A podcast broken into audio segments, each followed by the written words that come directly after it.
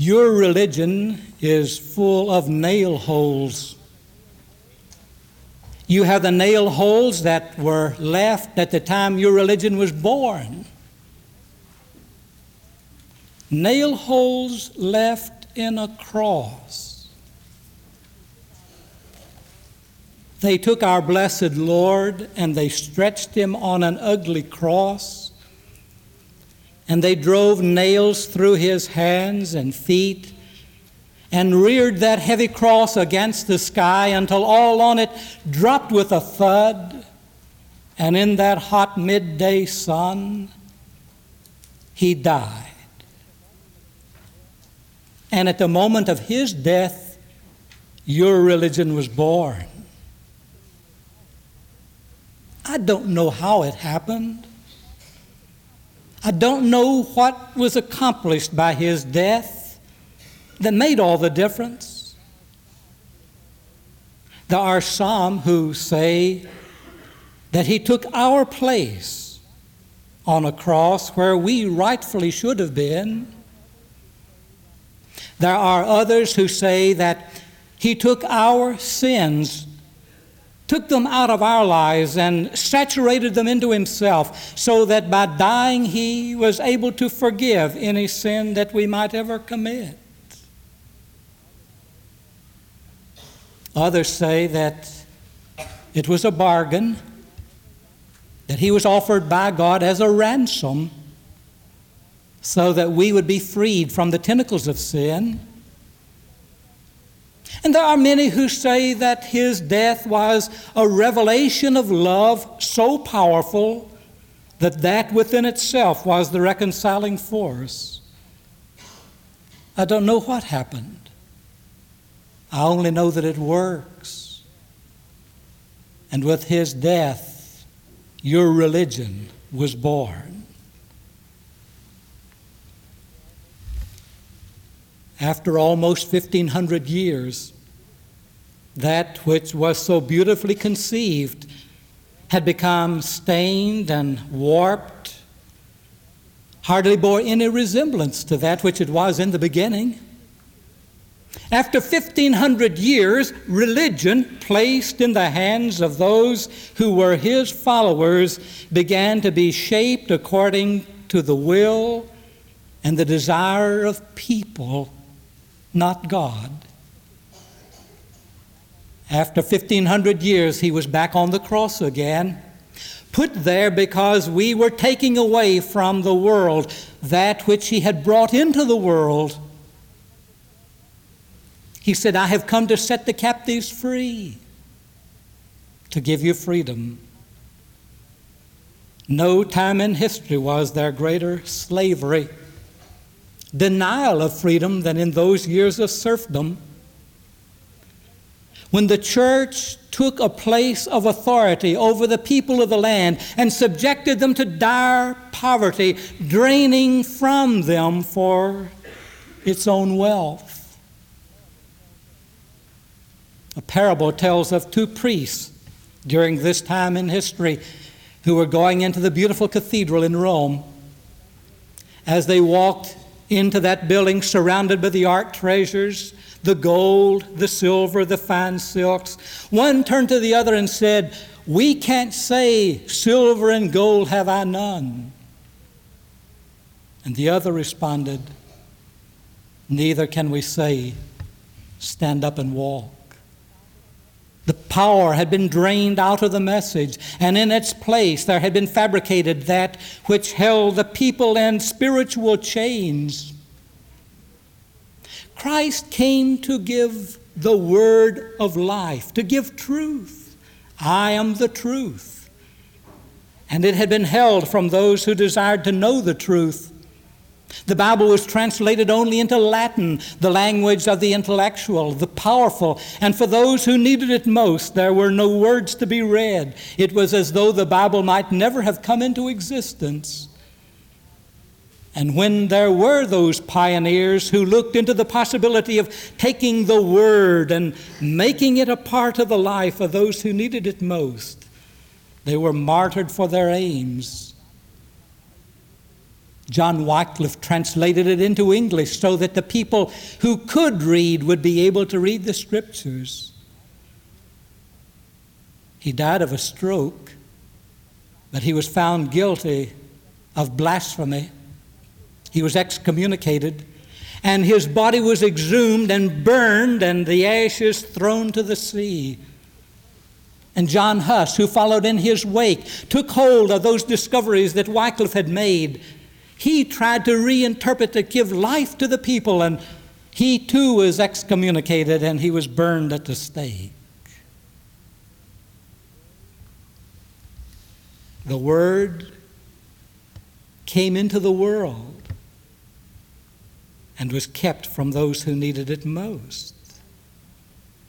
When Jesus died, there were those about him who found God only through the sacrifice in the temple, through the prayers of the priests. And Jesus did away with all that, made entry into God's presence possible for each of us. But after 1500 years, that was no longer the truth. And the only way that God could be approached was by through intermediaries Christ revealed that the law, which was so stiff, had been broken. He brought grace, means by which we could be relieved of all the guilt of all that we had done, so that the weight of our sins would no longer press upon us, but we could be rid of them all simply through the love, the grace of God but by now, the people who desired to follow after Christ were under such a heavy burden of law, guilt was a part of their lives. And in order to be rid of their guilt, in order to be free of their sins, they were given opportunity to give all of their material wealth. And so there were those who traveled throughout the land selling indulgences promises that if you will give me money, the good deed of the saints will be released to free you from your guilt. And the people took their life savings and they bought indulgences in order to free those who had died, in order to rid themselves of their guilt and their sins, so that they might have the love of God. And the oppression of the people was so heavy that that which was meant to be wings had become a great weight.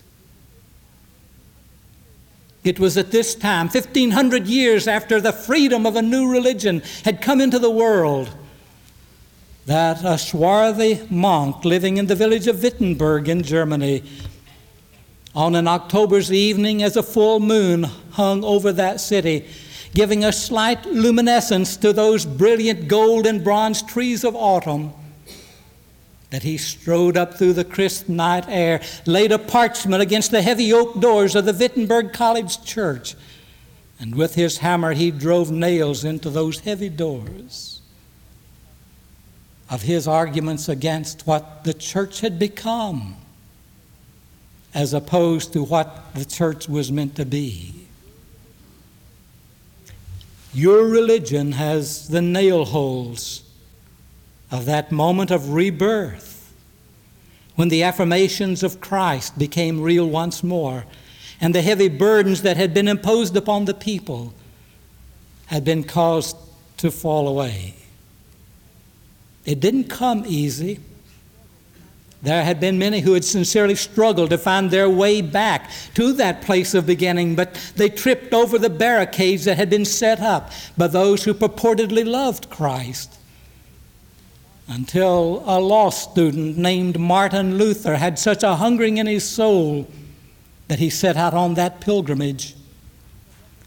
He sought every means of reconciliation of himself to God that he knew possible. He took the vow of poverty and denied himself a pleasant materialistic life. That not being enough, he flailed his body with a whip in order to break down the strength of his body so that the strength of his soul might increase. He went to the relics of the church and he kissed them. He pressed his lips against those holy things with a prayer upon his lips that through that he might know God's love. Nothing came. He was as far from God as he had ever been in the beginning. He trembled when he thought of God's wrath and of the guilt of his heart. And one day, seated in his library as he prepared a lecture from Paul's letter he discovered the great truth that the church had blotted out. We are not reconciled to God through our works. We are reconciled to God through our faith. And it is God's grace that works the miracle. He rose to his feet. He shouted with a new understanding. He strode from that place to pronounce to the world Christ is alive. And He's calling us to fall in step with Him. We are not forced in separation, but we have the privilege of standing in His presence and being accepted by God just like we are. We don't have to pay any price. We just have to accept. And with that, the church was born with a new energy, a new enthusiasm, so that it spread throughout all the world and became a new vital force all over again. Your religion bears the nail holes of its being reborn on that October's day of 1517.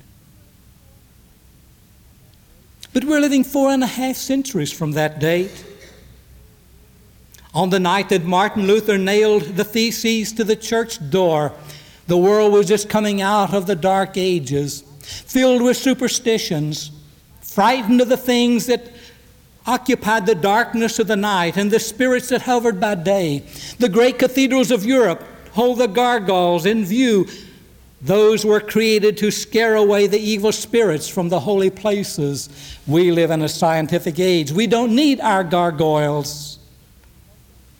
We are on the edge of discovery of that which has been hidden from the minds of all humanity until the present time. And the church, which represents that which the world is, is struggling for its existence. We need a new Reformation we need a new birth, a rebirth in our century. We are living at a time in which our faith bears the weakest witness in the world than any time since its inception.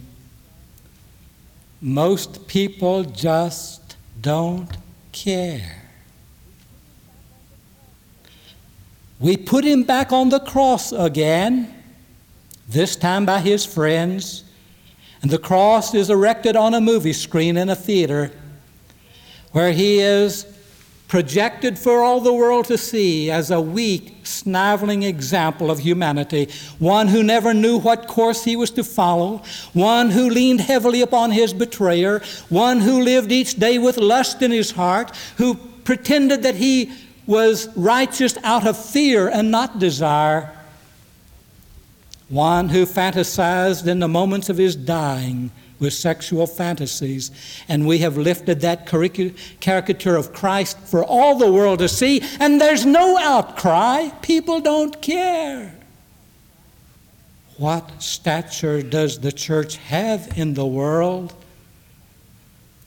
These are desperate days for the church. Never has she been richer in the possibilities but weaker in the commitment of those who make her up. You see, the church is people, and we are the church. I want to put nails in your hand this morning to challenge you to drive those nails deep in your religion as we add more nail holes to that we live by. I hand you the nail of loyalty. Jesus said, If you do not confess me before men, I will not confess you before my Father which is in heaven. The demand for loyalty to Christ. We have divided loyalties, so many of us. Loyal to other things so that the church takes second, third, or fourth place in our lives. It isn't the primary emphasis of that which we live for and live by. Our loyalty so often is to other things early in the life of the church, before it was a century old, there was a bishop of Smyrna named Polycarp. It was a time of persecution.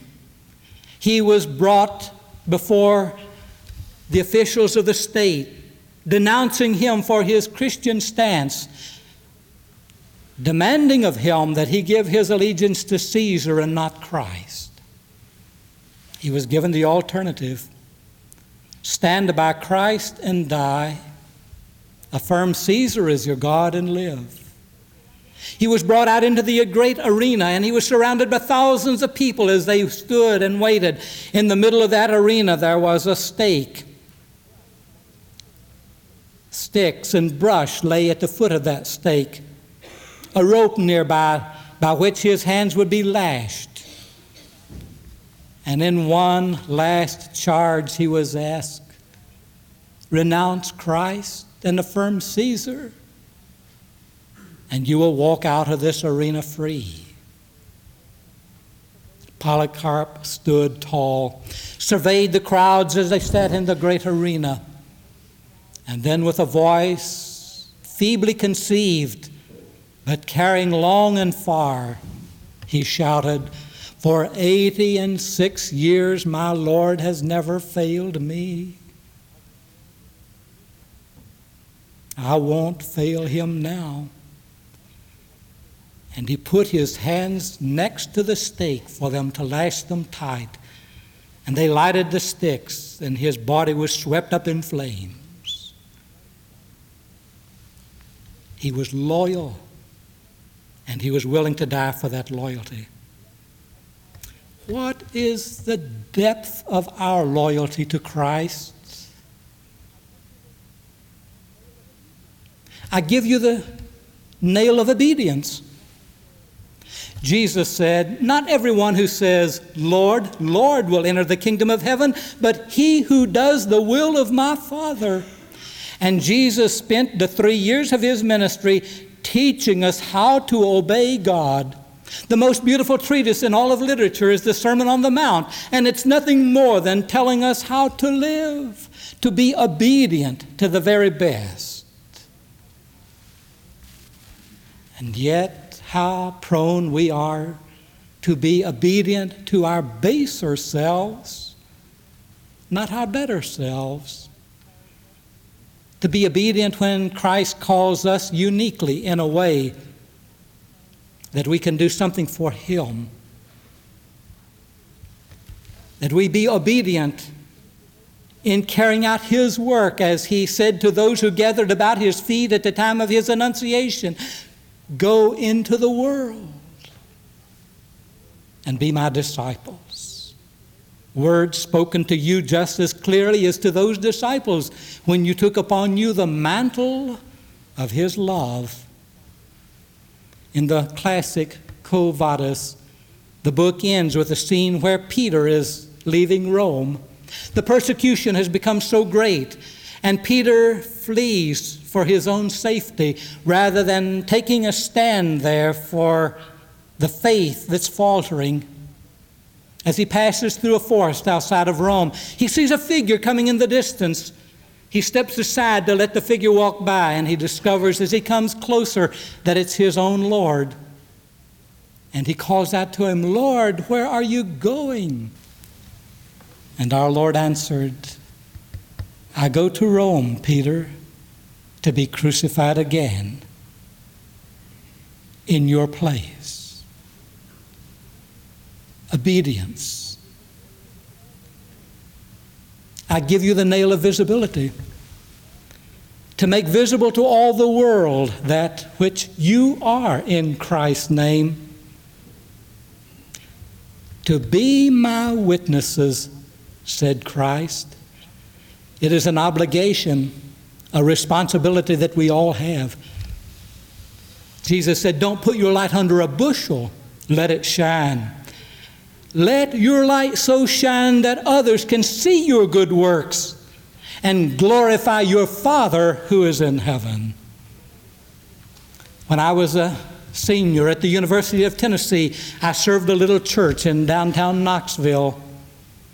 It was down in the slums of the city. And in that dirty little clapboard church, Sunday after Sunday, we came together. And one Sunday, there were two little girls who were going to sing that Sunday morning. They had been to Bible school the week before, and they were going to sing. And they stood up there so proudly before that scattered few in the congregation, and throwing back their heads, they sang lustily, This little light of mine, I'm going to let it shine. This little light of mine, I'm going to let it shine. I'm going to let it shine all through Lincoln Park. That's where they lived. I've wondered how those lights have glowed over those years, for it was just on a fleeting moment in which that promised commitment came. I'm going to let my light shine. Harry Denman was a great man of the church. So often we reach back to the years in which he was active to find the example of discipleship because so few since then have taken a place such as he occupied. He filled his life with telling people about the love of God. He didn't carry a watch. He said, If I don't have a watch, I have to ask somebody what time of day it is. And when I ask them what time of day it is, that person has become my friend, and I tell him about Christ. He would go into places where those persons who never entered the church were congregating together, and in a way of sharing, not preaching, he told others about Christ. He was the head of the Department of Evangelism for the Methodist Church, but he wasn't a preacher. He was a layman. I met Harry Denman at General Conference in Pittsburgh, and we stepped on the elevator together. And he turned to me and my friend and he said, Have you got the good book in your pocket? Do we witness to others what we have to share? Or do we keep it a secret? I give you the nail of enthusiasm. We who are a part of Christ ought to be so afire with enthusiasm that we can't contain it. We get excited at all other events that become a part of us. After a ball game, it's all we talk about for hours and days. But we never speak of our faith. Dewey Strange does. If all of us went out and told everyone we met what a wonderful church we are, what beautiful music we hear, what great people surround us, and how we listen for God's Word to find strength for tomorrow's living we'd bring chairs into the aisle. But who do we tell? Does anyone have any way of knowing what you found here? Or do you forget it so quickly and get caught up in other things? Commitment demands enthusiasm as on Pentecost, the disciples were so filled with the Holy Spirit that they couldn't contain themselves, and everybody who saw them said, They're drunken. How exciting it would be for us to be charged as a drunken congregation because of the joy that overflowed us at an early hour in the morning. These are the nails I put in your hand loyalty, obedience, visibility, enthusiasm. And by now you've discovered they spell love. And love is what holds it all together. When asked what is the greatest commandment, Jesus answered, Love God and love your neighbor. If we keep that commandment above all others, we'll need no more nails. It will be strong and secure. And now, this your religion is full of nail holes, and each of those holes represents a person or event in history in the Middle Ages, a monk announced that on that evening that he would preach on love. The people gathered at dusk, came into that beautiful cathedral and waited. They sat there as the sun's rays flooded through those beautiful stained glass windows and then faded until the windows became black. And they waited, and the monk kept his seat.